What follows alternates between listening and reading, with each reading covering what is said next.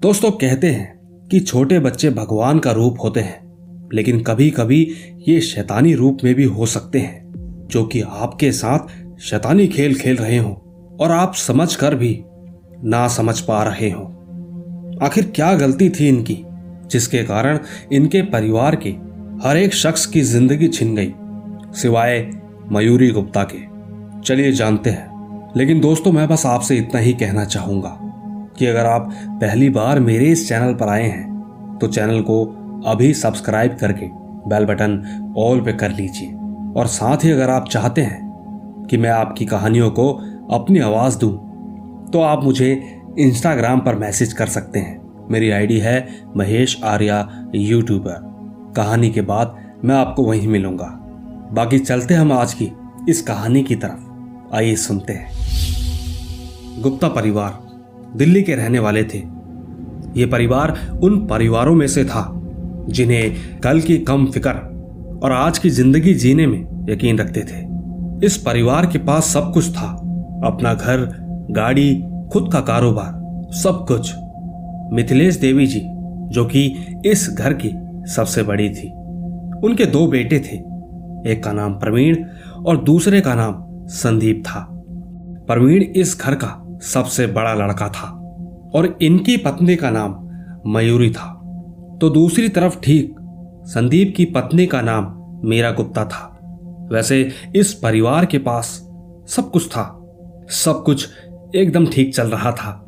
और अभी हाल ही में गुप्ता परिवार में एक नन्हे मेहमान का आगमन हुआ था, जिसकी खुशी में पूरा परिवार खुशी से झूम उठा। इनके परिवार में खुशी की लहर दौड़ उठी। क्योंकि जो कुछ भी कमी थी, वो पूरी हो चुकी थी। घर के सभी लोग बहुत खुश थे। लेकिन इस घर की सबसे बड़ी मिथिलेश देवी जी, जो कि मन ही मन डर रही थी, शायद उन्हें कोई चिंता खाए जा रही थी। और ठीक जब परवीर के बेटे को गुप्ता परिवार के बीच में लाया गया, तब मिथिलेश देवी उसके पास जाने से भी काफ़ी ज़्यादा डर रही थी। आखिर क्या चिंताएँ खा रही थी मिथिलेश देवी को? क्या उन्हें इस बच्चे में कुछ नज़र आ रहा था? क्या इनका परिवार वही खुशहाल ज़िंदगी जीने में सफल हो पाता? वैसे नामकरण में उस बच्चे का नाम दिया गया देव। लेकिन शायद उन्हें नहीं पता था कि वो देव नहीं, दानव है। क्योंकि अब उस नन्हे बच्चे ने अपना खेल खेलना शुरू किया। वैसे घर के सभी लोग काम करते थे। इसीलिए देव को संभालने की ज़िम्मेदारी सिर्फ़ मिथिलेश देवी की ही थी, क्योंकि सुबह सब काम पर होते और मिथिलेश देवी यहाँ देव की रखवाली पर। करीबन छह महीने तक सब कुछ ठीक रहा। इसके बाद उस नन्हे से शैतान ने बड़े बड़े खेल खेलना शुरू किया। तो ठीक एक दिन की बात है, मिथिलेश देवी जी ने उसे नहलाकर उसकी पालकी में रखकर सुला दिया था और फिर वो भी उसी कमरे में सोने लगी। अचानक एक सपने से मिथिलेश देवी की नींद खुल गई। मिथिलेश देवी जी ने जो सपने में देखा, उसके बाद उनकी बिल्कुल हिम्मत नहीं थी कि वो बच्चे के आसपास भी जा सके। उन्होंने सपने में देखा कि वही बच्चे की लाल आँखें हो गई थी और वो उनके गले पर बैठकर उनका गला दबा रहा था। मिथिलेश देवी ने बगल में देखा तो वो बच्चा वहाँ नहीं था। एक पल के लिए उन्हें लगा कि वो अभी सपना देख रही हैं। लेकिन फिर एक आवाज़ से उनका ध्यान टूट गया। नीचे से एक आवाज़ आ रही थी। दादी माँ ओ दादी माँ। मिथिलेश देवी को सुनते ही बड़ा जोरदार का झटका लगा। मिथिलेश देवी ने झुकते हुए नीचे देखा तो पाया कि देव पलंग के नीचे अजीब सी मुस्कान दिए उन्हें बुला रहा है। इतना सब देखकर उन्हें एकदम से चक्कर आ गया और वो अचानक वहीं गिर पड़ी। काफ़ी देर बाद सब लोग ऑफ़िस से घर आए। तो पाया मिथिलेश देवी फर्श पर पड़ी है। संदीप ने फ़ौरन ही फ़ोन लगाया। फिर डॉक्टर्स के मुताबिक किसी चिंता के कारण उनकी यह हालत हुई थी। ठीक दूसरी तरफ़, जब मिथिलेश देवी को होश आया तो उन्हें सब याद आ रहा था। वो सोच रही थी कि आखिरकार छह महीने का बच्चा पाली से नीचे कैसे जा सकता है? और अगर गलती से गिर भी गया हो तो वो चिल्लाता या रोता ज़रूर। और उसे चोटें भी लगती। लेकिन बजाय इसके, वो पलंग के नीचे से इतनी डरावनी आवाज़ में उन्हें बुला रहा था। वैसे ये सब कुछ अपने आप में ही बहुत दिल दहला देने वाली बात है। पर आखिरकार मिथिलेश देवी को, जिसका डर था, वही हुआ। उन्हें पहले से ही इस बात का शक था कि इस घर के अंदर कुछ ना कुछ ऐसा होने वाला है। मिथिलेश देवी का शक अब यकीन में बदल चुका था। उन्होंने चाहा भी कि ये बात वो घर में किसी और को बताएँ, लेकिन इससे सबको काफ़ी बुरा लगता इसीलिए उन्होंने किसी को नहीं बताया। लेकिन मन ही मन उन्हें ये बात लगातार खाए जा रही थी। उन्हें कहीं ना कहीं यकीन तो था कि उनके घर में किसी बच्चे ने नहीं बल्कि बच्चे के रूप में किसी शैतान ने जन्म लिया है। पर कहीं ना कहीं वो उस शैतान के दूसरे वार की प्रतीक्षा कर रही थी। लेकिन इसके ठीक कुछ दिन बीतने के बाद, एक दिन फिर कुछ ऐसा ही हुआ। सबके चले जाने के बाद, एक कमरा जो प्रवीण का था, वो कमरा पूरी तरह बिखरा पड़ा था। मिथिलेश देवी को थोड़ा अजीब लगा कि कभी भी ऐसा नहीं होता था, क्योंकि घर से निकलने से पहले उसकी बहू घर को अच्छे से साफ़ करके जाया करती थी। लेकिन फिर भी उन्होंने सोचा कि शायद आज गलती से भूल गई होगी। इसके बाद खुद मिथिलेश देवी ने उस कमरे को बहुत अच्छे से साफ़ किया और वहाँ से फिर छत पर कपड़े सुखाने चली गई। लेकिन हैरानी की बात तो ये थी कि जब वो नीचे आई तो उन्होंने देखा कि वो कमरा फिर से उसी हालत में था। इस बार उन्हें बहुत ज़्यादा अजीब लगा, क्योंकि पूरे घर में उनके अलावा सिर्फ़ देव ही था और ठीक देव को उन्होंने उसी बिस्तर पर खेलते हुए पाया, जबकि उन्हें अच्छे से याद था कि वो देव को पालने में सुलाकर गई थी। आखिरकार सात महीने का बच्चा कैसे खुद से पालने से उतरकर बेड पर चढ़ सकता है, या फिर पूरे घर को खराब कर सकता है। हालाँकि ये बात सबके लिए हैरानजनक होती, लेकिन दूसरी तरफ़ वही बच्चा फिर से उसी अजीब मुस्कान के साथ मिथिलेश देवी को घूरे जा रहा था। वो सिर्फ़ दो ही शब्द बोलता था, दादी माँ, ओ दादी माँ। और ये शब्द भी बड़ी ही खतरनाक मुस्कान के साथ, जो कि सिर्फ़ मिथिलेश देवी ही देख पा रही थी। वैसे इस घटना के बाद अब उनको देव के साथ अकेला रहना बिल्कुल मंजूर नहीं था, क्योंकि कभी भी वो बच्चा उनकी मौत का कारण बन सकता था। लेकिन ठीक समय होने के बाद शाम को सब लोग घर लौट आए। अगला दिन रविवार का था तो थोड़ी सुकून की बात भी थी कि कल सब लोग घर पर रहेंगे। मिथिलेश देवी ने भी सोचा कि ये बात वो सबको बताएगी। तो ठीक आधी रात को अचानक मिथिलेश देवी की आँख खुली और जब खुली तो यकीन मानिए खुली की खुली ही रह गई। उन्होंने देखा कि उनका पोता, यानी कि वही बच्चा, उनके गले पर बैठकर उनका गला दबा रहा था और बड़ी ही भयानक आवाज़ निकाल रहा था। ये सब देखकर मिथिलेश देवी ज़ोर ज़ोर से चिल्ला रही थी, लेकिन उनकी आवाज़ किसी के कानों में नहीं जा रही थी। अंत में उन्होंने पास में रखे हेड लैंप को नीचे की तरफ़ पटका तो उसके गिरने की आवाज़ से सभी लोग जाग उठे और ठीक उनके कमरे में पहुँचे। वहाँ उन्हें मिथिलेश देवी तड़पती हुई हालत में दिखी। उस वक्त ठीक मिथिलेश देवी अपने आखिरी वक्त से गुजर रही थी। मिथिलेश देवी की जबान पर सिर्फ़ इतना ही निकल रहा था कि वो वो मार डालेगा। लेकिन इसके ठीक दूसरी तरफ़, जब तक डॉक्टर को बुलाते, तब तक वो चल बसी। उनकी मौत से पूरे घर में मातम सा छा गया था। पूरा घर एकदम उदास सा था। खैर, जैसे तैसे कुछ दिन बीते। अब मिथिलेश देवी तो नहीं थी। तो देव की माँ ने और उनकी चाची ने काम छोड़ दिया और वो घर पर ही रहने लगी। इसके बाद घर के अन्य लोगों के साथ हादसे होना शुरू हो गए। कभी सब्ज़ियाँ काटते काटते मीरा के हाथ कट जाते तो कभी पूरे घर की बिजली एक साथ चली जाती, कभी अजीब सी दुर्गंध आती तो कभी रखा रखा दूध ही बिल्कुल फट जाता। कांच का टूटना तो जैसे कि हमेशा का रूटीन बन गया था। घर को अच्छे से साफ़ करने के बाद भी कुछ समय बाद घर की हालत बहुत ज़्यादा खराब होती। और तो और मीरा को धीरे धीरे बुखार की उल्टियाँ भी होना शुरू हो गई थी। इतना सब कुछ होकर भी वो समझ नहीं पा रहे थे कि आखिरकार ये सब क्या हो रहा है और ये कर कौन रहा है। एक दिन प्रवीण ने देखा कि देव सीढ़ियों पर उल्टा चल रहा था, लेकिन दूसरे ही पल वहाँ पर कोई नहीं होता। आखिरकार ये सब हो क्या रहा था, किसी को बिल्कुल नहीं पता था। पर सवाल एक ही उठ रहा था कि इस परिवार ने उस बच्चे का क्या बिगाड़ा था, जिसका अंजाम इतना ज़्यादा भयानक था।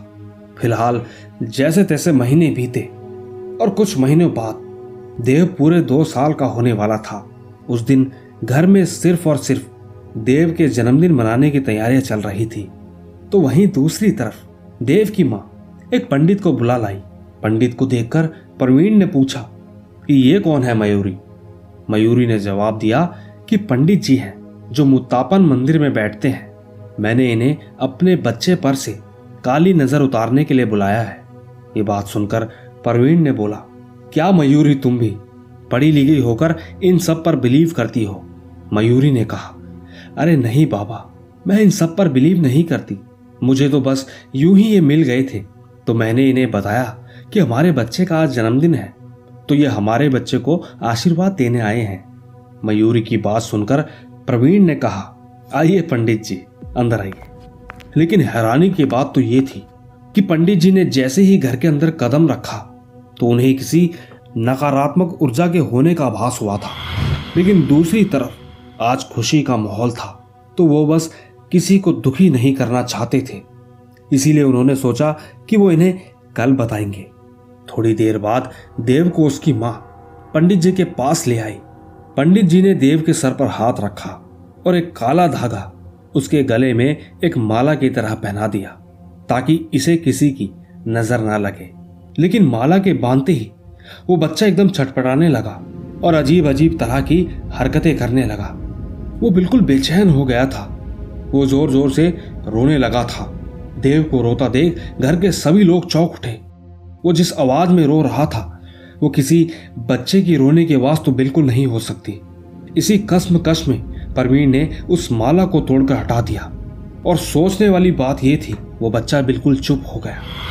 लेकिन दूसरी तरफ़, पंडित जी को पूरा यकीन था कि हो ना हो, ये बच्चा ही प्रेत है। और ठीक इसकी वजह से ही नकारात्मक ऊर्जा पूरे घर को बर्बाद कर रही है। जिस तरह आज ये दो साल का होने वाला है, इसी तरह उम्र के साथ साथ इसकी माया भी बढ़ती चली जाएगी। पंडित जी से बिल्कुल रहा नहीं गया। उन्होंने सोचा कि मुझे सबको बताना पड़ेगा। यही सोचकर उन्होंने तुरंत कहा कि दूर हट जाओ सब इससे। ये कोई बच्चा नहीं है, बल्कि एक शैतान है, जो कि धीरे धीरे सबको अपना शिकार बनाएगा। तुम सब उसके अधीन हो जाओ, क्योंकि आज की रात सबसे भयानक रात साबित होने वाली है। पंडित जी के इतना बोलते ही परवीण गुस्से से लाल हो उठा। उसने तुरंत कहा, पंडित जी, आप पंडित हैं। इसका मतलब ये नहीं कि आप कुछ भी बोले। आपकी हिम्मत कैसे हुई मेरे बच्चे के बारे में? ऐसा कुछ भी बोलने की। पंडित जी ने कहा, हमारा तजुर्बा कहता है बेटे, ये जिसे तुम अपना बच्चा कह रहे हो ना, हकीकत में ये तुम्हारा बच्चा नहीं है, बल्कि एक शैतान है, जो कि तुम्हारे बच्चे के रूप में आया है और ये तुमसे बदला लेने आया है। पंडित जी की ये बात सुनकर तभी मयूरी ने बड़ी हैरानी से कहा, बदला? कैसा बदला? तभी पंडित बाबा ने कहा हाँ बदला। इसके और इसकी माँ के साथ किए गए पाप का बदला। पंडित की ये बात सुनकर मयूरी ने फिर से पूछा, इसकी माँ तो मैं हूँ, फिर ये हमसे कैसा बदला लेने आया है? मयूरी ने कहा ही था कि इतने में ही परवीन ने उसकी बात काटते हुए बोला, पंडित जी, आप निकलिए, जाइए यहाँ से। आपने हमारे बच्चे के बारे में इतना गलत सोचने की हिम्मत कैसे की? परवीन ने पंडित को पकड़ते हुए बाहर की तरफ़ ले जाने लगा। लेकिन पंडित जी ने जाते जाते बोला, आज की रात तुम्हारी ज़िंदगी की आखिरी रात होगी। याद रहे, इस बच्चे को बाँध कर रख दो, नहीं तो आज रात कोई नहीं बचेगा। बाबा बोलते रहे, लेकिन प्रवीण ने पंडित जी को बाहर की तरफ़ धकेलते हुए दरवाज़ा ज़ोर से बंद कर दिया। प्रवीण का पूरा मूड खराब हो चुका था। उसने गुस्से से बोला क्या ज़रूरत थी ऐसे ढोंगी पंडित को लाने की? मयूरी ने कहा, अब तुम शांत हो जाओ। चलो अब केक काटते हैं। सब के सब लोग केक काटने के लिए इकट्ठा हुए। केक पर रखी मोमबत्ती। जैसे ही देव ने बुझाई तो पूरे घर की बिजली भी अचानक से चली गई। पूरे घर में हर जगह अंधेरा छा गया। मोबाइल की फ्लैश लाइट से उन्होंने मोमबत्ती ढूंढी और इसके ठीक बाद केक काटने की बारी थी। मयूरी ने पास में ही हाथ फेरा। देव को केक कटवाने के लिए, लेकिन तभी उसे कोई मिला ही नहीं। और जब उसने उस फ्लैश लाइट की रोशनी उसी तरफ़ करी, जहाँ देव खड़ा था तो देव वहाँ नहीं था। तो देव वहाँ से गायब हो चुका था। इसके बाद से ही सब लोग हैरान हो गए कि आखिरकार वो कहाँ चला गया। पूरे घर वालों ने टॉर्च की रोशनी से देव को ढूंढना शुरू किया। सब लोग उसे ढूंढ ढूंढ कर थक गए, लेकिन देव कहीं नहीं मिला। उसी वक्त देव की चाची मीरा की नज़रें ऊपर पंखे की तरफ़ गई, कि तभी उन्होंने देखा कि पंखे पर उल्टा लटका देव उन्हें घोरे जा रहा था। और ठीक इससे पहले वो सबको दिखा पाती कि मीरा के सर के ठीक ऊपर वो झालर मीरा के सर पर गिर पड़ा। उस वक्त सभी लोग भागते हुए मीरा के पास आए तो मीरा की ऐसी हालत देख संदीप ज़ोर ज़ोर से रोने लगा, लेकिन उसने पाया कि मीरा का हाथ उस तरफ़ इशारा कर रहा था। वो इससे पहले कुछ बोल पाती कि उसकी ज़िंदगी का सफ़र खत्म हो गया था। इसके ठीक बाद ही घर के सभी लोगों को यकीन था कि वो एक शैतान है जिसने हमारे घर में जन्म लिया है। ये सब सोचते ही बचे तीन लोग ऊपर की तरफ़ भागने लगे।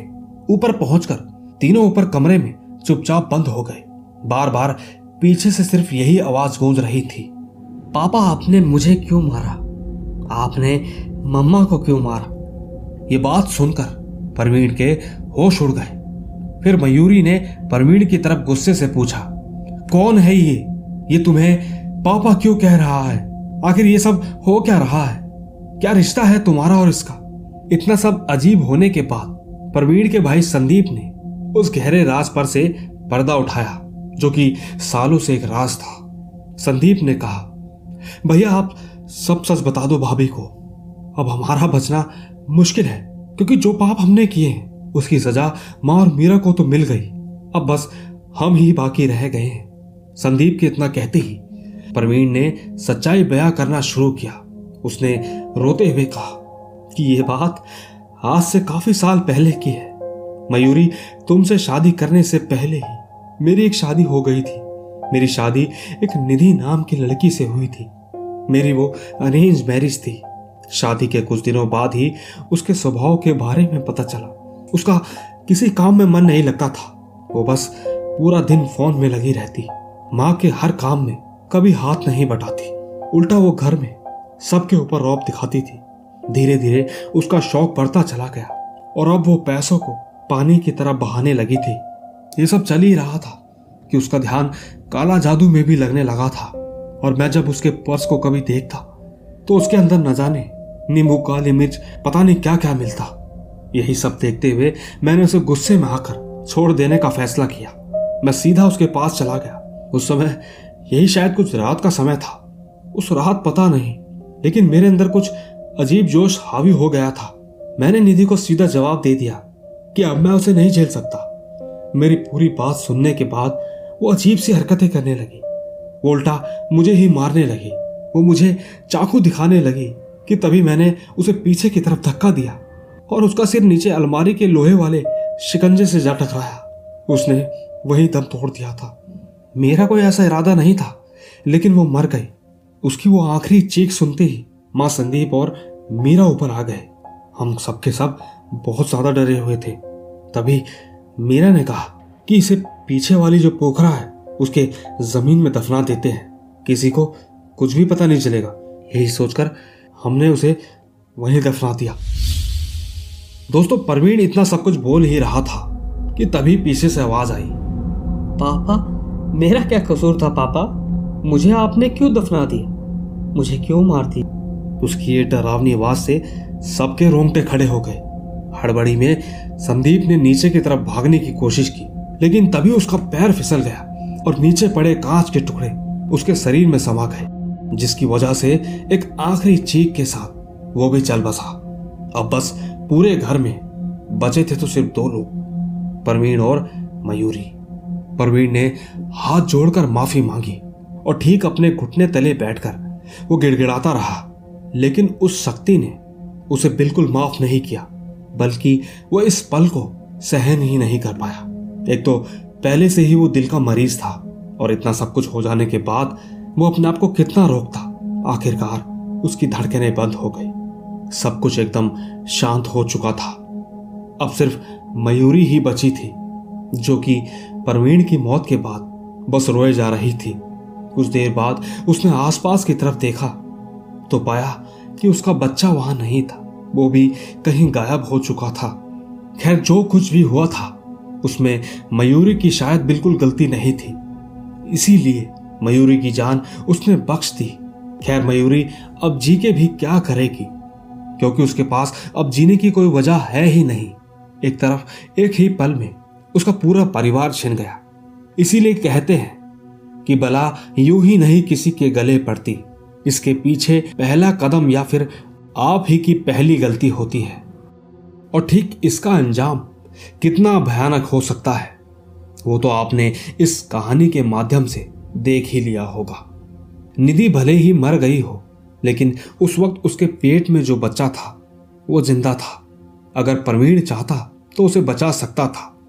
लेकिन उसने ऐसा नहीं किया, और इसी वजह से अंजाम इतना खौफनाक निकला। दोस्तों, यूँ ही नहीं कहते कि जैसा करोगे, ठीक वैसा ही पाओगे। ठीक तो दोस्तों ठीक ये थी हमारी आज की कहानी। अगर आपको इस कहानी में मज़ा आया हो तो नीचे कमेंट में ज़रूर बताइएगा, क्योंकि मैंने आपको पहले ही कहा था कि मैं हफ़्ते के बीच में आपका यूँ ही मनोरंजन करता रहूँगा, जिससे होगा यूँ कि आपका और मेरा साथ लगातार बना रहेगा। चलिए चलता हूँ, मिलूँगा अगली कहानी में। तब तक के लिए बाय बाय